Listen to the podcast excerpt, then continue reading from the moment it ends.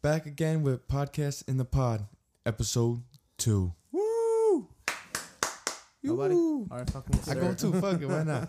You know, it's your host, Bones. We have our wonderful co-host. This is your boy, IJ The Prominence. How's everybody doing today? And today we have a nice special guest.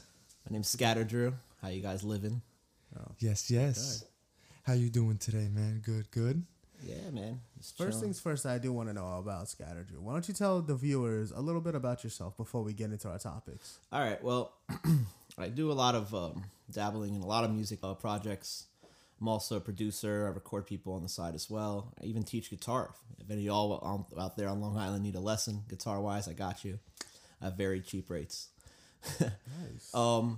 Yeah, musically, I've been in a few bands here, punk rock bands. Right now I'm just working on some acoustic stuff. I'm working with doing like a two-piece project, just me and a drummer. And see where it goes from there. We have our first show December 8th in Issa Talkit at the Velvet Lounge. Mm-hmm. And it's going to be a fun time. It's funny how you mentioned the Velvet Lounge. I always hear about it all the time, especially for most of the up-and-coming artists.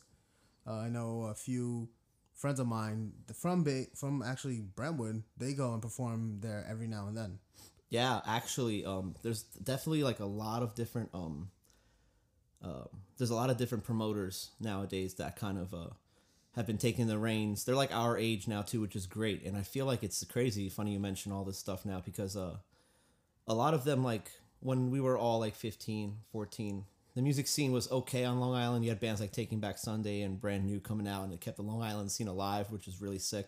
Right. Then it kind of dumbed down. This is around the time when I started playing in a metal band. I was a vocalist for it around like 10th or 11th grade.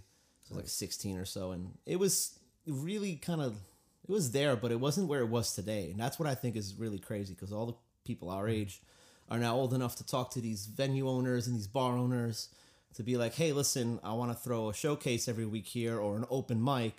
And I know at least 4 or 5 different companies or promoters and stuff like that do this weekly. So Velvet Lounge is definitely one of the places out of the, I think there's like 7 or 8 now that are run by like 4 or 5 different people all on Long Island.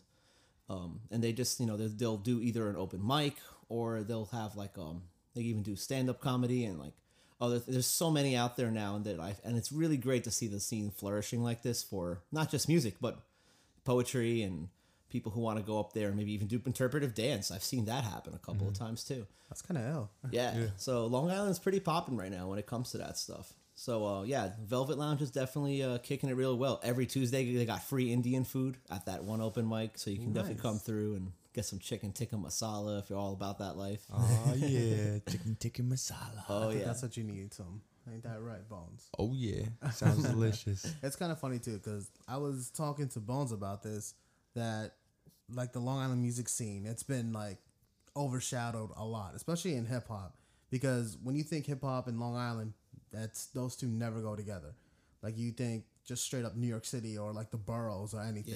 Yeah, and even those that are from out here, they don't rep us like that. They always represent like Brooklyn or Queens. And it's like, bro, what about Suffolk and Nassau County?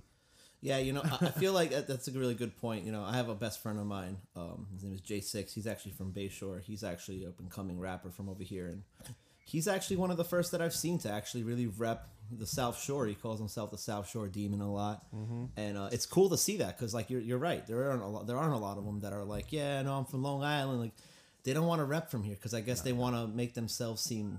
I don't know. Like I said, I don't want to speak above too much, but I just imagine that they just want to go where the hype's at. Yeah, that's true. I know that's music overall, but it's funny how you mentioned J6. I actually, the first time I ever seen him was at an Earwax session, and he was actually really dope. And I follow his music ever since because I think he's pretty dope. I heard his album too. It's incredible. Yeah, dude. I actually do a lot of work for his live band. Me and my drummer Khalil, we play in his. I'm not sure if maybe you were at that show because we played the Earwax session. We played a few, but right. Yeah, I play guitar for a lot of his hip hop songs too. So. That's really cool that you know him. It's a really small island. Of course. Listen, I was telling this to Bones that when it comes to Long Island hip-hop, I keep my ears and my eyes open because I listen to it because we don't get that much love, you know? And there's a lot of good ones. Like, J6 is cool, but, you know, he introduced me to a whole bunch of people that he's running with right now, like Buddy Lofton. Yep. And who else? There's... I can't think off the top of my head because I didn't think about this topic. I didn't think we were going to talk about this. Yeah. Honestly, this is something I actually didn't want to touch upon just yet. I wanted to dedicate a full episode for that, but... We'll get back to it another time. Yeah, if anything, we'll get back to it another time, and I'll definitely have you in here for that. Yeah, because I can talk about like my top favorite artists that made me care for Long Island the most, especially that they're out here. Word. But let's move on. Do you got anything to say, Bones? No, yeah, exactly. Let's just move on. To something completely different. Yeah, I apologize for that. Sorry about that, guys. When it comes to music, I don't play. Yeah, that's a sneak peek. I feel you. Yeah. So, first topic though will be Stan Lee. Yo, R.I.P. to the God. R.I.P. Rest in peace. Rest in peace. Mm-hmm. He was great. Great movies brought us a lot of iconic people and superheroes, of course. I feel like we need a moment of silence, but that would kind of drag it out. You'll just edit it out anyway. Yeah, exactly. So just to let you know, we already did our moments of silence for him, especially when we heard the news. It was tragic. Exactly. Sad day. Where were you when you got the news? I was at work. Me too. That's the irony of it all. Yeah. Man. I think I was just at work too, to be honest. I just remember going on Facebook and seeing my whole Facebook just freaking flooded with the stuff, you know. And I feel bad to a lot of the people that really grew up with him, you know, and like, they felt like he was like a childhood memory to them and stuff. Like it's an etched in their childhood, you know. Yeah. He's touched generations to generations. Exactly. Yes. And it's funny too because I think if what I read about him was correctly, he did work a little bit around DC before doing the Marvel thing. And then he became like the face of Marvel. Like whenever you think Marvel, the first person you're going to think of is Stan Lee. Yeah. Right? Nobody else, not that much. Unless you really, really know about comics. Yeah. I unfortunately cannot because I wasn't too big into comics back then. But I just knew that Stan Lee, he was a very important figure. Yeah. And shaping how comics were to this day. I'm on the same boat with you. Like I wasn't really too into the whole comic scene as a kid, but I knew obviously we all had our heroes that we loved that he created. So for that all in its all, you have to give tribute to the person who really brought that to our life. Even his rivals, like when his passing, DC had an open letter stating that they respected everything that he's done and he will be missed. Of course. And that's their main competitor. Yeah, of course, right. Yeah, so they're showing their own respect. So that's how they know that like he was definitely a legend. He was definitely legendary. I think. What about you, Bones? Yes, yes, without a doubt, legendary. I'm about to say, I feel like you kind of like drifted, and I thought you were about to cry about it. We call that his weed pen. He went to smoke to him. Yeah, it's like smoke some bitch. It's very. Instead of pour one out for the homies, toke one out for the homies. That's sick. It's just the way it has to be sometimes. I mean, he was pretty old, but still. Yes. You never want to think about when its time finally came. Exactly. You never want to think about it. It's like, damn. Yeah, no, there's definitely a lot of people out there that definitely took it into a very, very, like, oh my God, how could this be? Like, yo, the dude was like in his late 70s or mid 70s. No, right? he was 95. Oh, I'm sorry. Yeah, and I'm sorry. 90s. I'm just compared to my grandma's age. She's in her 70s right now. But like, yeah, he's like in his 90s. That even more reason. Like, damn, like he lived a long motherfucking life. Exactly. If you ask me. He did a promising life too. And look where it brought us. Yeah. So it did annoy me a little after a while when my Facebook was flooded with all these people that are like, oh my God, Stan Lee. Like we're talking about like 17, 16-year-old kids. And granted, maybe it's in their childhood too, but. Most of his work for people that would notarize him is for people our age and even older. Exactly. All the comics people. Older. Those are the people that should be feeling the most. Yeah. But, you know, in a time like this where there's so much dramatization everywhere. Exactly. I just kind of feel like I wish people would think of it more in a positive way, especially because of how old he was. Like, yeah, it sucks that he's died and everything, but, like, think of the positives, like, of what he brought and celebrate his life. With death at the same time, you know? Because when you keep spreading, oh my God, how could this be? Well, it's pretty obvious. I mean, people get old and they die. Yeah. It's happened. You know? It's bound to happen. That's the only thing that kind of agitated me that whole week that it happened. Like, obviously it happened because, you know, he lived his life. Like, let's live as a celebrative, let's think of it as like, not even like as a nation, but as a whole world thing. He brought together so many people in the whole entire globe. You know, and I think it's so much better. I feel like he would have wanted us to like be very happy of what he's done Like, exactly. Like this, him dying was him reaching the top of the mountain that he's been climbing all his life. And he was like, I made it. So he made it. Like, it's fucking awesome. Like, it's sick. We should be celebrated in the streets instead. Yeah. I agree. You know, that would be the best way to showcase all his stuff instead of being like, oh, rest in peace. This, like, yo, here's all this shit he did from boom, boom, boom, boom, boom. Like, check out all this shit. A lot of tribute videos and everything. Mm-hmm. I've seen a lot of tribute videos on YouTube, especially from like some of the channels that I follow, like, especially the bigger ones, like, of course, Looper, of course, Watch Mojo, and the most important one, Variant Comics. They did a tribute to Stan Lee. You have to, especially because he did mold generations to generations. He impacted and touched so many generations. He created like 300 characters or something, right? Like 200 something characters. I think somewhere, I can't say the exact number because you know how the Marvel fans are. You get anything wrong, they're going to attack you. I would know because one of my friends is one, so please don't at me and please don't kill me. I'm sorry. I think the modest thing to say to all those that are listening that are in that same boat that he's describing is hundreds. Keep it like he had made hundreds. He made a pretty good amount of characters. Yeah, he did. He made even a when lot. He made suggestions, they said no. Nah, he still gets the credit because he made that one suggestion. Exactly. Yeah. So you got to mention them too for all these fans out there, just because you don't want to get angry. Exactly. Like when he had some input on certain characters, guess what? He was a co-creator, but he had to say one thing. No, it doesn't matter. He's a co-creator. Yeah. Okay. He said he wanted his hair black instead of brown. He did it. He made him. All in the name, man. I think it's all in the name. Like, yo, Stan Lee helped us create this character. Oh, shit. Well, I better go watch that. Yeah. Stan Lee made it. That's it. It's right. We got to go and see it. I love his name. Can we just talk about his name for a second? Just Stan Lee. Or Stan Lee. That's actually dude, awesome like, name. It's so great. He's got the funniest name for such a creative person. Yeah. I mean, rest in peace. Well, look at his name. Creative. It could be Stan Lee or Stan Lee. Exactly. Was he actually Asian? I don't know. No. Like the name Lee it's Asian, right? I mean it is, but he wasn't Asian. No. I think we all would have known if he was, but he wasn't. I think I wouldn't be surprised at the same time considering how much animation he's made. I thought he was like Jewish American or something like that. I'm about to look it up. Yeah, please, because again, like, you know, I don't want to get added by all the Marvel fans. I apologize. I don't dive really deep into it, so again, please don't at me. I love you all. You guys made everything possible. Yeah.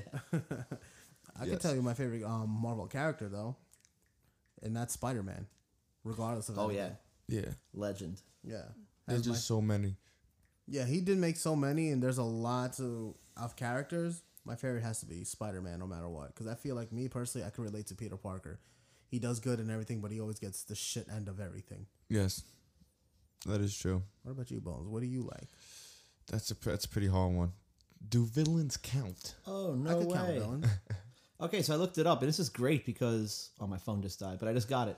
He was born in Manhattan, and he was born to a Jewish-Romanian immigrant parents. Oh, so. And that's great because I'm actually Romanian. That's really cool. Oh, that's awesome. Cool. And, you know, on Long Island, there's not a lot of Romanians out here. So anytime I hear, like, anyone's Romanian, especially if they're New Yorker, I'm like, oh, shit. Oh, my God. Like, I speak it and everything, too. My parents were both born there, but I'm the first generation born here. Mm-hmm. So it just said that he was born to parents that were Romanian Jewish immigrants, but he was born here in Manhattan. Mm-hmm. That's sick. Awesome. That's awesome. Sick. Name like Lee at the end. Who would have thought? And now we can consider him a legendary New Yorker for life. Absolutely. Exactly. Deadass. I actually like that more. New Yorker. That's it. It's over. I dub it New Yorker. Does nothing else. Don't at me. That's it. I'll copyright and sue. He's coming for your neck. That's it. I want all that money. But yeah, I do count villains because my favorite villain is Carnage. Ooh, I like Green Goblin. I like Venom. There's just too many. I can go on for days. What about favorite superhero on the Marvel comics? In the Marvel? The entire universe. I'll probably say the Hulk. He's beast. Is that how you feel like when you're angry? Yeah. Just go rip my shirt off. I don't even got to rip it off. It just breaks. Just breaks, like no made flex. To break off. That's it.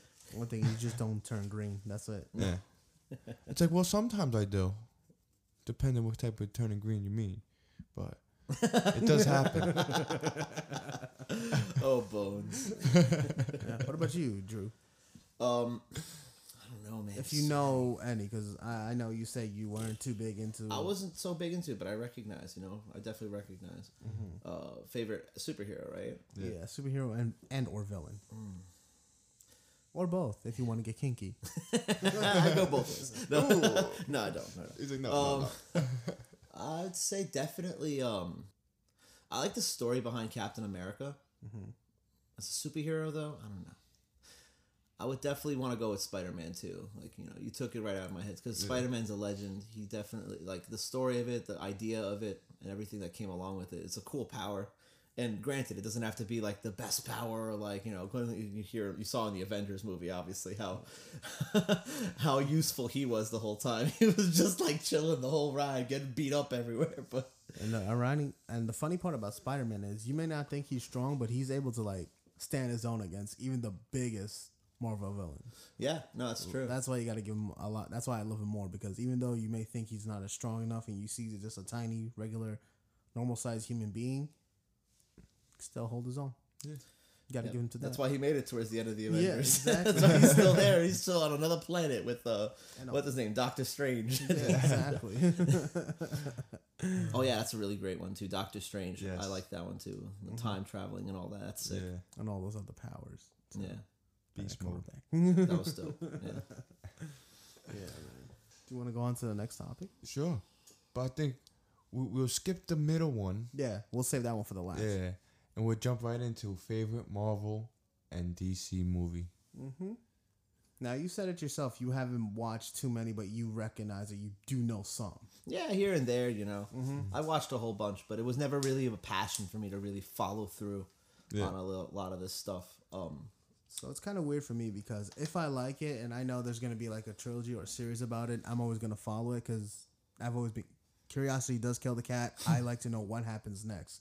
Yeah. I'm like that with games, TV shows, books, anything like that. Right. And that's just me personally. But yeah, let's say, what do you got to say?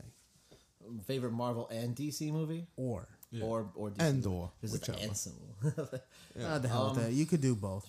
I normally do both because it's... I think the original X-Men, it gets me, man. That's like my childhood right there. Yeah. X-Men's nice.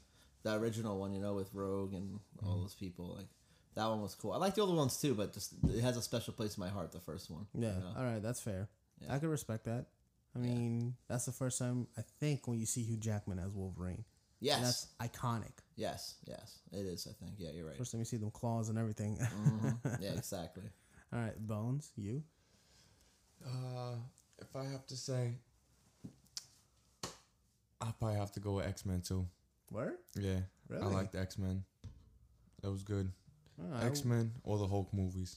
I think what I like most about X-Men in general is because it doesn't just showcase one superhero or villain. Yeah. It showcases multiple in one movie. Mm-hmm. So it gives you a really, like, it's almost as if, you know, X-Men is its own faction away from Marvel or DC, it feels like, just because they have all of them in one movie. Like, bam, here's Mystique, here's Cyclops, here's all these other... Like, here's Magneto, you have Professor Xavier, all these people all in one, so it's like you get to keep yourself, mentally, I feel like it keeps you really preoccupied with all these different people and how they're all gonna either help each other with what they know or what they, you know, or go against each other. Right. So that's why it made it kind of a very special thing, I think, to me, too. You know what's also important, too? You know how, like, Disney owns all of, like, Marvel and all that stuff, right? Yeah, recently. I think the merger finally happened with 21st Century Fox, and you know what 21st Century Fox owns? All the X-Men movies. Right. So because they bought about this in the last podcast. Yeah, I was going to mention that on the preview, that with it, hopefully we get to see both the Fantastic Four and the X-Men into the MCU. And if that's the case, that's going to be so great. That'd be sick. That'd be amazing, but that's going to be gonna be one big reboot. For both movies. Oh, yeah, definitely. And I hope it doesn't get bad ratings on it regardless. You know, I think it'd be great if they didn't do, like, when you say reboot, you mean, like, movies, too? Like the movie. Mostly just the movie side of it. Like, they have to reboot it to integrate it into the MCU. Yeah. And tell us all that everything, like, Fox did and everything is getting a retcon and just, you can forget about it. My bad, bro. No, it's okay. I feel like, you know, I hope that they hit it out of the park with it, because if they don't, there's going to be a lot of upset fans. Oh, big time. You know what I mean?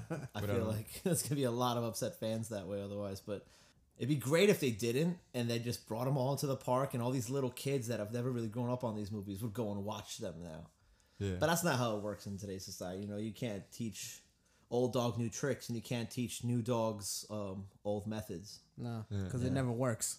Yeah, it never works, you know. So, but it would be cool to see them all kind of go back and watch those movies, and they'll consider them classics. Because I mean, from the moment that we watched them, we knew they would be classics, and it wasn't just because it was nostalgic for us. It was also because you knew that this was really well done. Exactly. Like, you wow, know? Look at this. Like for you, what do you prefer? Do you prefer the new Spider-Man or the old Spider-Man? So it's kind of weird, but for me, I prefer the old Spider-Man. Mm-hmm. And I'm not talking about like the Tobey Maguire Spider-Man. Though he is iconic and everything, I'm going to have to say it. I'm one of the very few that like the Andrew Garfield Amazing Spider-Man. Because I feel like that was somewhat a little bit closer to how the comics portrayed Spider-Man. Right. But again, that is also, that could also be argued, and I accept that. Mm-hmm. However, I will not argue back. That's just my personal opinion. Exactly. Yeah. Because I know a lot of people hated the Amazing Spider-Man 1 and 2. And I can understand why. I gotta be that guy and say nah. You're gonna be the opposite? Yeah, I like the original the regular Spider-Man. You mean the Tobey Maguire? Yeah. Yeah, with the Green Goblin. Okay. Yeah. I can respect it though, because I did see all three of them, like all in theaters and TV and everything, and I do love them, but this guy's just secretly a sucker for romance over here, Bones. He loves the Mary Jane action. He does. I can honestly, I think you're right about that. Yeah. You can tell. He's just a sappy motherfucker. You know why? Because that's how he wants to do. He wants to hang upside down and make out with a woman like that. Yeah. He into that kinky shit. That'd be cool. It'd be cool to try, but you definitely a kinky motherfucker. It's so cool. People are going to at you and start wondering why your name is Bones. I actually didn't think about it until you said it like that. Oh, shit. It could be taken multiple ways. Mm.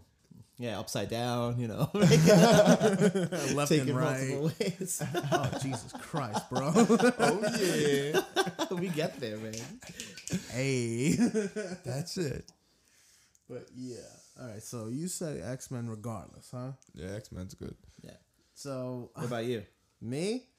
As you see, I've already answered Spider-Man. So I'm going to do it different. Actually, the movie that I really, really love, as far as like for both Marvel and DC's, either one, I have to say, I can always go back to any of the Batman movies. I'm talking about the Christopher Nolan one. Oh, yes. Yo. Yes. Those are the best ones. I mean, yes, there was Batman Forever. There was Batman and Robin. You know, Bat Nipples, whatever. Bat Nipples.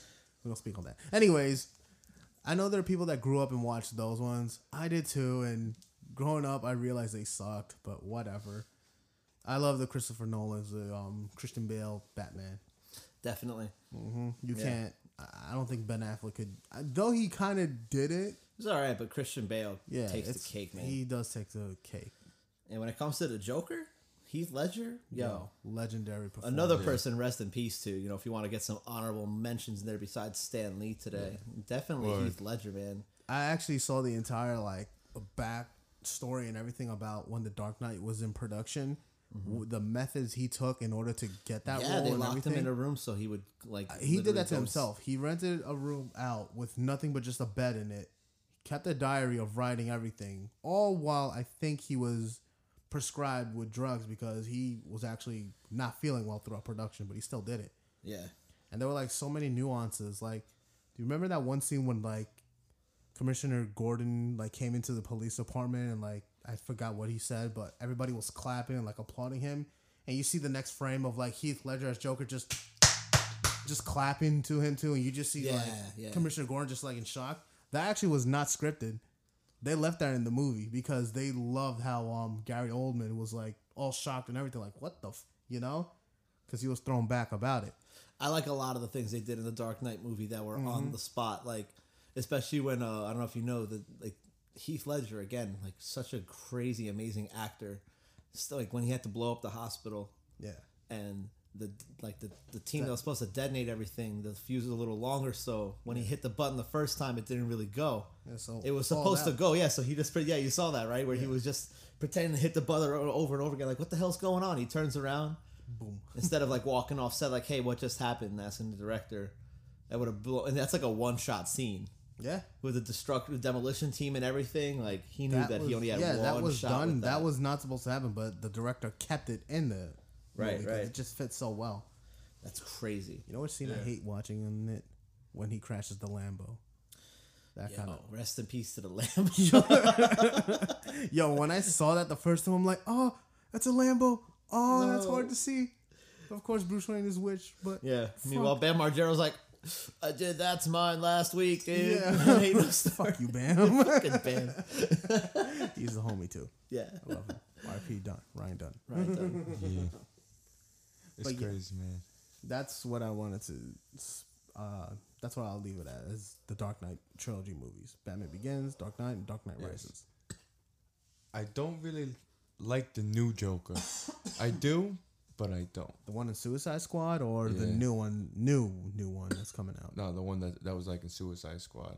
Oh, you don't like Jared Leto? No, he was good, but I feel like a different type of Joker. That's like a Millennium Joker right there. Did you see Suicide Squad?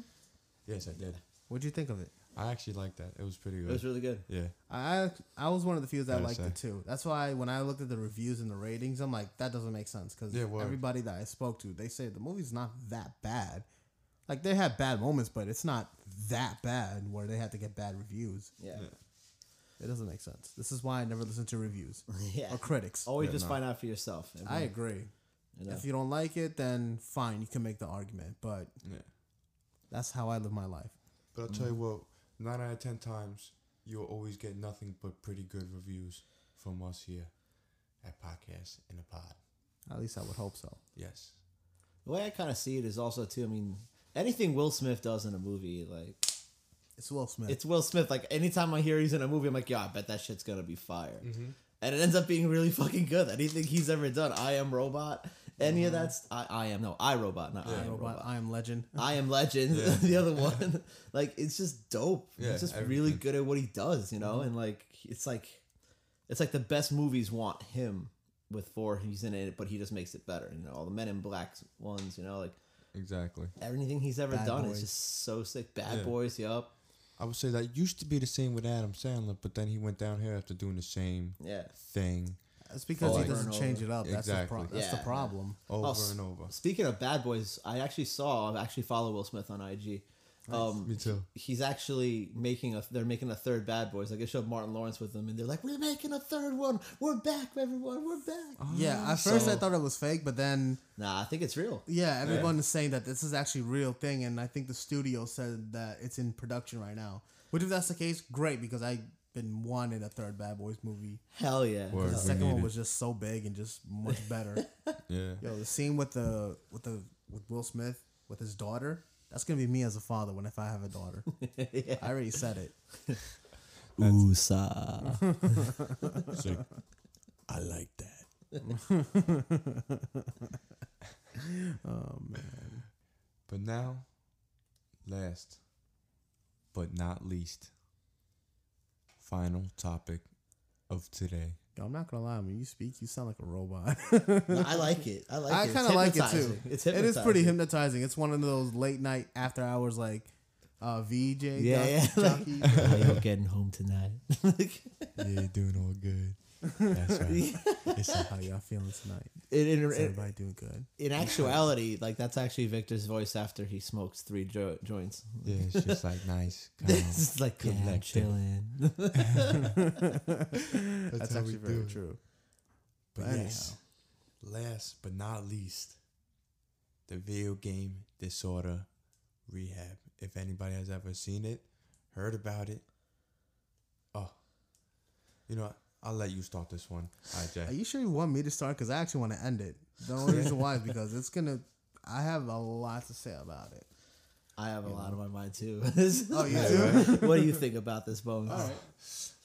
Well, when I sent you the video a while back to like rewatching it now, whatever the case is, you said you watched it with your girlfriend, right?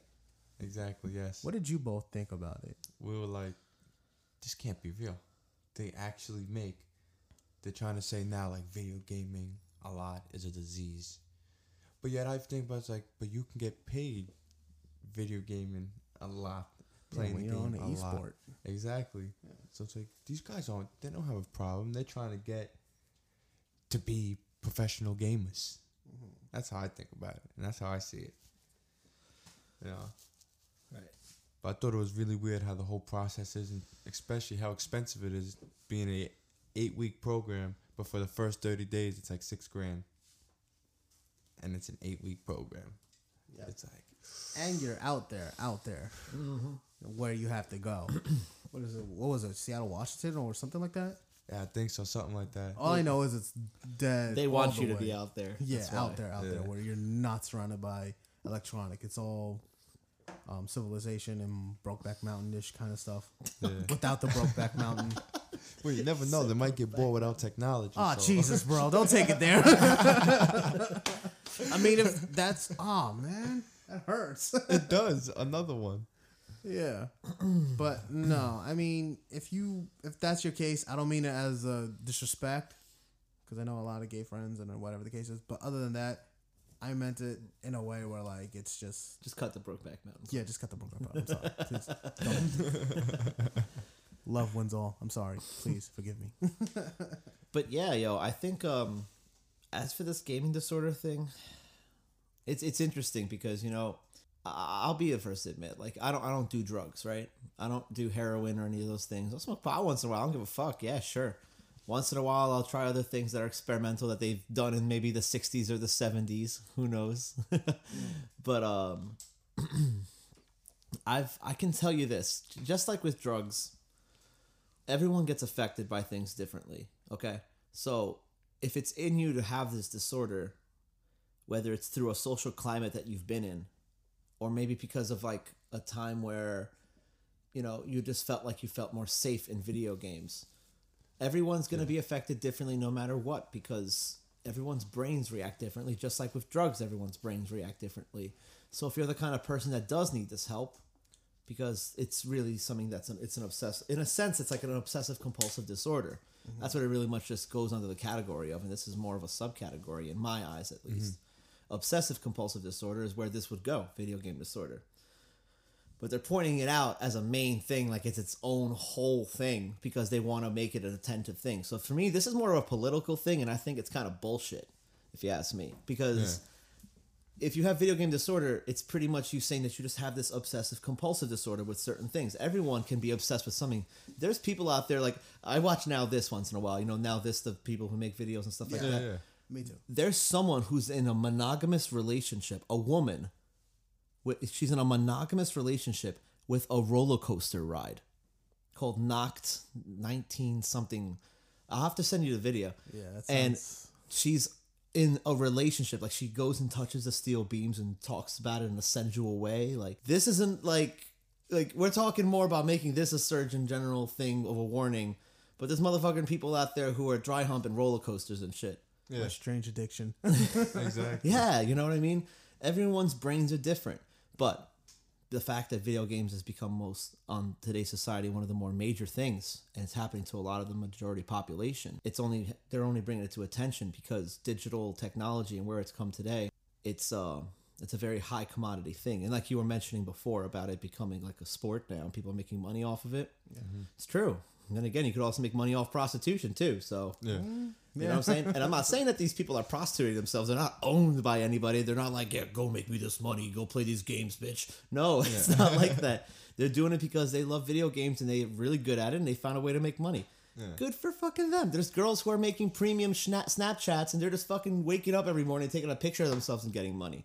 We're living in a digital age here. People should not be upset that they found a way to make money. Maybe afterwards, when they've retired their career, maybe they'll find an addiction to it. Maybe, who knows? But that's part of their own personal problem. And if it gets to that level, it's because that they have this obsessive, compulsive thing. But there are people out there, I'm sure if you talk to these other competitive gamers, that can say, no, I'm not obsessed with games, but I do play video games a lot. They don't see it as a disorder where they're getting away from life. They're still going out and they're being regular people. You know, exactly. Which is why it just leads to the point that everybody's different. These people that you showed me the video of, these are just people that, like, I feel they've never really had too much of a social life. And regardless if video games got in their life or not, they still probably wouldn't, because that's just the kind of mental people that there are. There's people out there that are just not social. Mm-hmm. They're antisocial, they don't do anything, and they also don't play video games either. But we're not talking about them, because people want to concentrate on people that are just putting the blame towards video games. Exactly. You know, I used to play video games like 5-6 hours at a time, you know, and then after a while I got older And I play maybe 2 hours at tops, you know, every 2 days now or 3 days. Exactly. Because like we're a generation that's in the middle. We're the middle bridge generation, as I call it. Our family, you know, and people that are older than us. Oh, we had Pong when we were your age, you know, with the fucking two lines and a dot. Yeah. Cool. Still classic, though. Yeah, it's classic. No matter what. I'll play that on a flip phone any day. Yeah, me too. But technology has gotten to the point now where it's such a highly evolving thing that it was just a matter of time for us to be involved in it. And for the generations to come, those are the ones that I'm concerned about with this disorder thing. Because for us as a bridge generation, we understand the past, and we can also see what the future is. Yeah. And as for someone like us to see it, we have to see the good and the bad thing in this video game disorder, which is why I say the biggest bottom line is it depends on the kind of person you are. Exactly. Younger kids, they're going to be born into a world where they're going to be like, what's a flip phone? Mm-hmm. What's a beeper? You know, like... What's a PlayStation 1? Like, what's a controller eventually? Everything's going to be VR. Yeah, exactly. So for them, mind control. Right. For them, they're going to be... For them, they're going to be completely in a world where video games were always there. Mm-hmm. And for matters or for more or less, they're going to see it as something that is not a necessity all the time. For us, we were the ones that kind of brought into this video game disorder thing because we were the ones that never had it. And then we grew up with it at the same time of it evolving. Exactly. Yeah. You know, there's still going to be these kids that are like Mia, for instance, your daughter, right? Yeah. She's how old now? She's three. So it's like... By the time she's like 16, people her age, guys and girls, they're gonna be so immersed in a world of technology that there's gonna be other things to do besides video games that result towards being on a screen. Mm-hmm. So if they want to categorize it by video game disorder, that's bullshit. I agree. They should categorize it by as a subcategory because, like I said, the main category is just the more obsessive compulsive disorder. Yeah. They should not categorize it by video game disorder. They should subcategorize it by digital something disorder. You know what I mean? Yeah. Something where it's just digital about... Digital content. Disorder. Like, it's just, you know, just something about where you're always immersed in the activity of an electronic device. Mm. That's what it should be, / disorder, whatever. If that's what you want to subcategorize it on. Because it's like, what's next? Like, you play guitar a lot. You play too much. Now what? You got a guitarist disorder? Little quick story. Ready? Check this out. Yeah, good thing you mentioned that. When I was in high school, my 11th grade or 12th grade, my 6th Xbox 360 got the red ring of death. You remember that? You remember those days? Mm-hmm. Yes. I used to laugh at all you Xbox 360 because I had a PS3. Yeah, man. I went over to the 360 room. I used to PS1 and shit, and then I went over to the 360, and I had this problem. I'd send it into Microsoft, and they'd send me a new system telling me that they repaired my old one. When I look at the back, it's a different serial code number. I'm like, you're lying to me. This is not the same Xbox. What the fuck are you doing? So I kept getting it and just going through the whole notions. And eventually Microsoft stopped recalling them and taking them back. You had to buy a new one. And as a kid, I didn't have the money for it at the time. We were broke. I was barely able to get that one. I forgot how I did. Probably a Christmas gift. So I just stopped playing video games, and I came home and played guitar every day from school. Mm-hmm. Everyone would always talk about, yo, you ever played Modern Warfare 2 online yet? I'm a third prestige. I'm like, dude, I don't even remember fucking Halo. Like, I'm so behind. I was that behind in school. Everyone was always talking about it. I would just go home and play guitar every day. That's where my life ended. That was me personally, which was great, you know. But I grew up with a lot of kids my age that were all like about video gaming every day. Every day and every night, especially through online services, playing live and always trying to rank up and stuff. That was an initiative to always play all the time. Mm-hmm. Especially me. We were all there at one point. Yeah. But for me, it was interesting to kind of take a break for a little while. Yeah. You know, and I didn't actually get back into video game. I'm 25 now. I didn't really get back into video game until I think 21, to be honest with you. That's really good. That's actually nice kind of when I came back from California, so that was actually 22. Yeah. Oh, you were in California at one point? Yeah, for 5. That's a whole different story. I was out there with my other band that I used to be in. We went and lived homeless in California for 5 months just to do it. I mean, that sounds like the regular struggle, like artists chasing the dream story. So. Literally, it was life-changing, chasing the dream, you know, waking up every morning on the side of the Pacific Ocean and trying to find a way to shower, meet people, and get free Chipotle every time we could. But that definitely matured me. I don't feel like I'm 25 anymore. I feel like I'm 30, 31. Yeah. At times. When I smoke, it's different. You smoke, it's like, yeah. But when I came back from there, I kind of just chilled more. I moved into the basement, and I wanted more privacy. And then eventually, I just ended up getting into video gaming again. I whipped out the 360 that I still had, and worked once in a while. And did you ever get any of the current generations, or no? You're okay now. What do you mean? Like the PS4, Xbox One, Nintendo Switch, any of that, or no? Oh, as of now, I mean, I'm fully immersed back into it. I got a PS4 now, you know. We gotta play. Yep, you gotta add me. My gamer tag is Gutter Drew. See, he did the smart thing. He didn't do the other thing, and he got himself an Xbox One. Word. Smart man. I realized because my drummer for my acoustic project, he came through with his PS4 once when we're all just chilling, smoking weed, and just having a good time with our girlfriends and stuff. And he started showing me all these features on it, and I'm like, damn, wow. On Xbox, I don't really do this. Like, nope. And I could just get on Netflix and everything with this. And then eventually my girlfriend found me a PS4 for $100, not even out of the box yet. And it was pretty great. So that's always the best. Yeah. So I've just been chilling on there. Like I said, you could add me. My screen tag, whatever gamer tag thing is, Gutter Drew. I usually play Fortnite, like all these other little kids. And I used to play Fortnite a lot too, but I stopped because it got too popular, and then whatever. That's a whole nother story. You're too much of a hipster to play it now. It's not even it's not even that. I was there when it first was launched for free. Like I was there, and then I tried to get everybody to play it. Nobody wanted to play it. Well, like, you know, they're saying that this is the game that really triggered this whole thing to happen with the video game disorder, right? I remember actually where I first heard about this video game disorder. I was actually on tour with my band, and I was pumping the gas for us, and you know they have the news thing coming up on the gas screens. That's where I actually first heard of it, and I went back in the van. I was like, "Yo, guys, did you hear that? Like, apparently, video gaming is a real clinical disorder now." And they're like, "No fucking way! What are you talking about?" I'm like, "Dude, I was just watching it on the pump. Like, we were in New Jersey somewhere. I was getting gas for the van, and I looked. I went on my phone because I wasn't driving, and I was chilling. Never text and drive, by the way, guys. I was on my phone because I wasn't driving, and I'm just like, yo, yeah, this is a real thing. Like, there's a real medical thing for this now. Like, I couldn't believe it at the time. It's ridiculous. It's kind of sad. Really. It is. Yeah. But like I said, it's ridiculous to us because we're not the people that could really get into it. We know if we want to step away, even if it's after 6-7 hours. But these people are, like, playing... Like, you ever see those episodes of South Park? The World of Warcraft episode. You see the dude with, like, energy drinks and snacks by his... That's a real thing. That's a real thing. And that's always what I've been afraid of. But you never really got to that level, right? I would hope I would never get to that level. Fuck that. Yeah, I want to get to that level. Bones always wants to get to that level. Go big or go home. No, that's literally going big and going home. Yeah, literally. But all jokes aside, like that's what you see in those South Park episodes or anything where they show like a gamer dude just at the fucking desk with a whole bunch of energy drinks and stuff. That's literally what they're doing. That's, you know, and granted, if they're getting paid for it or not, you know, their bodies, it's going to catch up to them eventually. Their bodies. So I guess the healthcare system in America really wants to make notice of that and tell people, like, listen, this is a concern.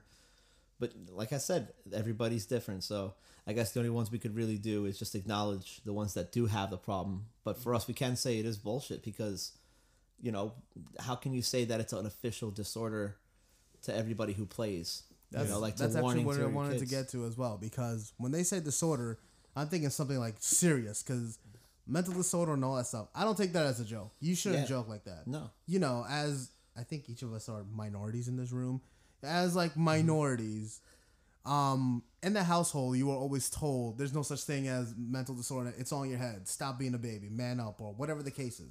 That was always that's how I've always seen it. A little bit personal with me, but mostly how I grew up around like Jamaicans and blacks and all that. And that's what I've always seen too. Yeah. So like, I know mental disorder to me it's kind of a weird thing, because at first I used to never thought of it as a serious thing, but that can turn into a serious thing. Definitely. So that's why I kind of get annoyed when they say that this is a video game disorder and it's a mental issue and we have to take note of it. To me, I think, like you said, it's all bullshit. I don't believe that it's all real and everything, because at any point the difference is you could turn off the game and go outside or go do whatever you want to do. The issue is you base your entire life around it. If you don't have it, then it's like you shut down as a person. You just don't want to interact and everything. Then it becomes a problem. Yeah, so at that point, you know? it's important for you as a person to make sure that you go out and... I know it's hard to say it to most people, but like if you can get yourself a social life, you'll be saving yourself in the end, because you need to go out there and connect with other people on a person-to-person basis, not just through a headset. It's funny, too, because I spoke about this with my own mom, because she will tell you I was bad with games. Growing up, still am now, but I know how to control it. And I go out and all that good stuff. I learned that there's more to life than just being behind the monitor, just playing, regardless whether it be PC, Xbox, PS4, whatever. There's more to life than just sitting back. Yeah. There are days where I do want to just do that all day, and that's just pure laziness because you got nothing going on. Yeah, if you're like snowed in or something. Yeah, that's a different story. But other than that, you know, you seize the day. Yeah, you're not in the middle of the summer, 85 degrees outside. Yeah, I'm going to sit inside and play video games. I mean, some people don't like the heat. I personally don't love the heat, so I can't argue that. However, you know I get what you're saying, though. And like I said, don't get me started. Like I said, it's gotta be a thing on both fronts where people understand that it could be an addiction, and then also people gotta understand that they gotta get out there for themselves. And I know if anyone's gonna at me or say anything like, "Oh, hello, easier, fucking better said than done," than to go out there and meet three people and do that. Like you have to understand that life is not going to come to you. Mm-mm. You have to go to it. You can't always expect people to like you or expect people to want to hang out with you. But you also got to understand that a lot of people out there in today's society are very shy themselves. So unless you don't make the first move, you'll never know if you make a connection with a friend or somebody like that. Yeah, I think this, in this generation, everybody's so antisocial. Like, unless it's behind a monitor, speaking to them face-to-face is like speaking to a mute or a wall. Exactly. And that's a problem, too, because... Back in the days, we used to never have that problem. Mm-hmm. Even in school, I keep hearing that it's kind of like that now, too. That's why I'm proud to be a bridge generation where we've had parents tell us that they went out and did shit. And not even that. We had parents that tell you, you're playing to this time, to this time. If you're still on it, even when I told you, I'm shutting it off, no matter what. Yeah. I gotta say, I don't care, you know? Yeah. Well, I'm kind of grateful that my parents did that to me on certain cases, not when it was on other games. You got to learn a little bit of discipline in your life. Yeah, exactly. Sure. You know? And I think that's what my mom literally told me when I told her about this video and everything. Of course, my mom is an old school Spanish lady. She's like, "Oh, all that's bullshit. I don't believe any of it." Yeah. I'm like, all right. My parents were born in a communist country and could put together a rifle blindfolded under 15 seconds. At the time, Romania was occupied by a communist dictator, and they had to kind of escape the country, actually, through, like, these people. You have to get a visa into another European country and a whole process. So I understand where it comes from when coming to strict parents. Yeah. And, I mean, I got to say this, though. There is a benefit with these video game stuff. Like, it's definitely not making people stupid. That's not making them stupid. A lot of these people that are in these rehabs that are getting their help for the video game disorder, they're kind of intelligent people. Yeah, they are. You know, because their IQs, it kind of, you know, your brain is kind of always working, exercising, and you're lifting weights with your brain when you have to do strategy games like World of Warcraft or something like that. This is not something that you really can do.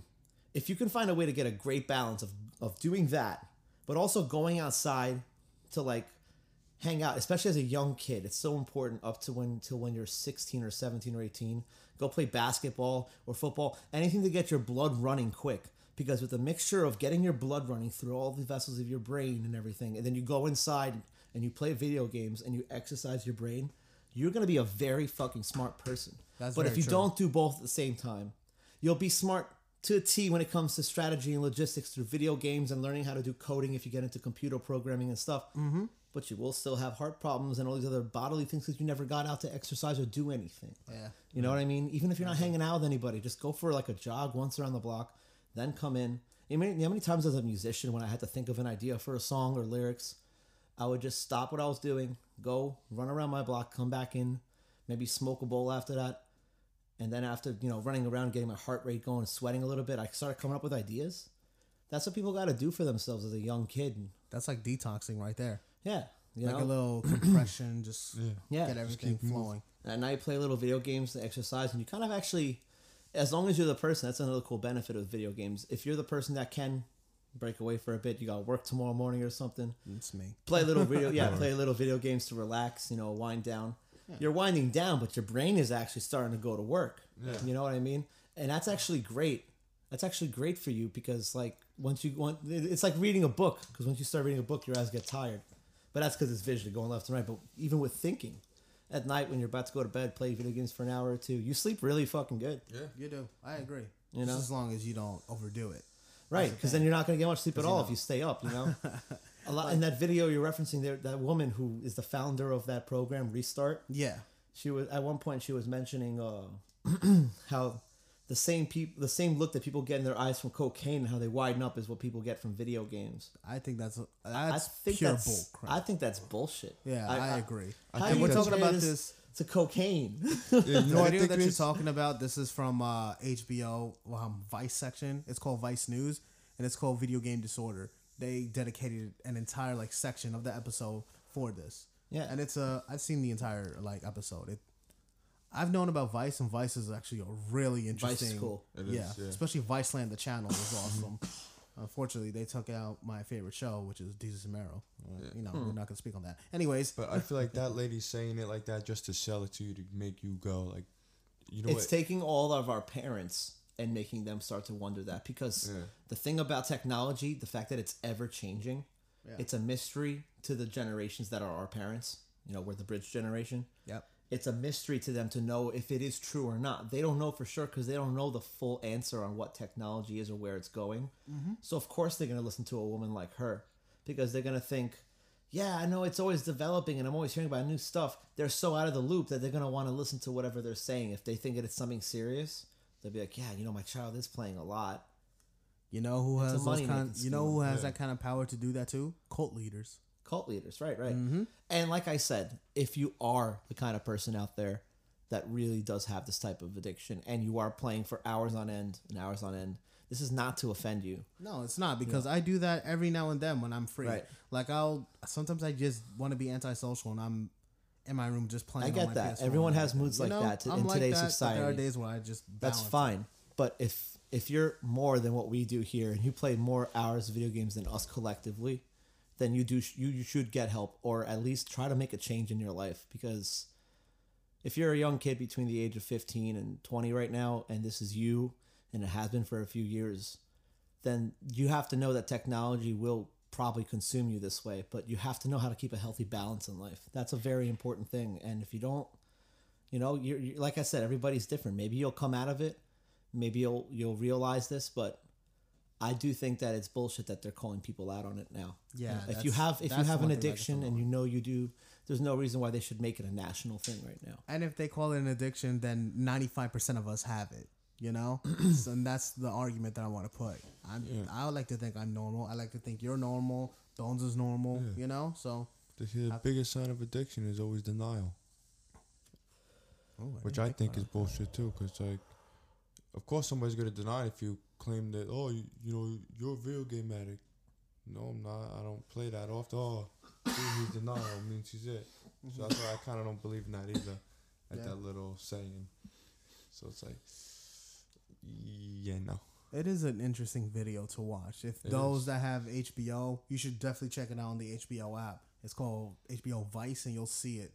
I forgot the name of the episode or what season it was. But it's also on YouTube. Inside the Video Game Rehab. Yeah, you can search that up on YouTube as well. And you'll see the full section of it. It's very interesting. And I definitely want to hear everybody's opinions on it. You can at us. You can definitely hit us up on, of course, Podbean, Anchor, anything like that.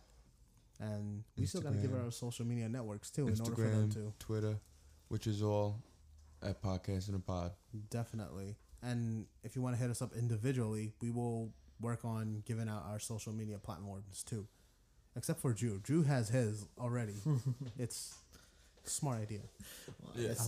Well, I've been in the game with the social media work for a while now, especially being in bands. You have to be on top of that shit. So, yeah, man. Definitely add these guys. Check out Podcast to the Pod. I just realized I don't even have my phone. I couldn't even tell you. I could tell you a few of my places, but not all of it. So for Twitter, you could find me at IJ503-61. Again, I got to double check. As you see, I'm struggling. And, of course, on IG, you could find me on IJ_prominence, all like that. What about you, Bones? Do you want to give out your networks? No? Okay, cool. Fuck you. I think he's looking it up right now. I know. I'm fucking with him. No, he's texting someone. He's probably asking his girl, yo, what's my account name? I forgot. You know, for some reason, I think you're telling the truth. Yeah, like I said before. You guys can find me on Instagram at bones__848. Ooh. There you go. You can find me on Instagram at scatterdrew. scatterdrew, and check out Scatterbrained, acoustic project I'm working on. Yo, hopefully we get you in here next time to play some live music or some mixes. Yeah, that'd be dope, especially in a room like this. It sounds sick. I mean, if you could sing, that'd be beautiful too. But again, that's pushing it, so I apologize. Nah, it's fine. Because we tried to get our other friend J710 to sing, and he pretty much just said, "Fuck you." Yeah. If I had my guitar, I'd sing. But I don't have it with me. And you can check us out on Twitter at podcastinapod, all one word. Ooh, yeah. What about the Facebook page? The Facebook page is also at podcastinapod. Check it out. That one's with spaces. The same thing on Instagram too, but I think the pod part is cut out in the end, right? I think so. We're working on that. Anyways, that's Podcast in the Pod right there. You can find us all there. You can try to hit us all up. That's it. But all right, guys. Peace. This is it. We're done? Yes, done. Finito. All right. Finito. I like that. This is episode 2. Again, this is IJ the Prominence, the co-host for this.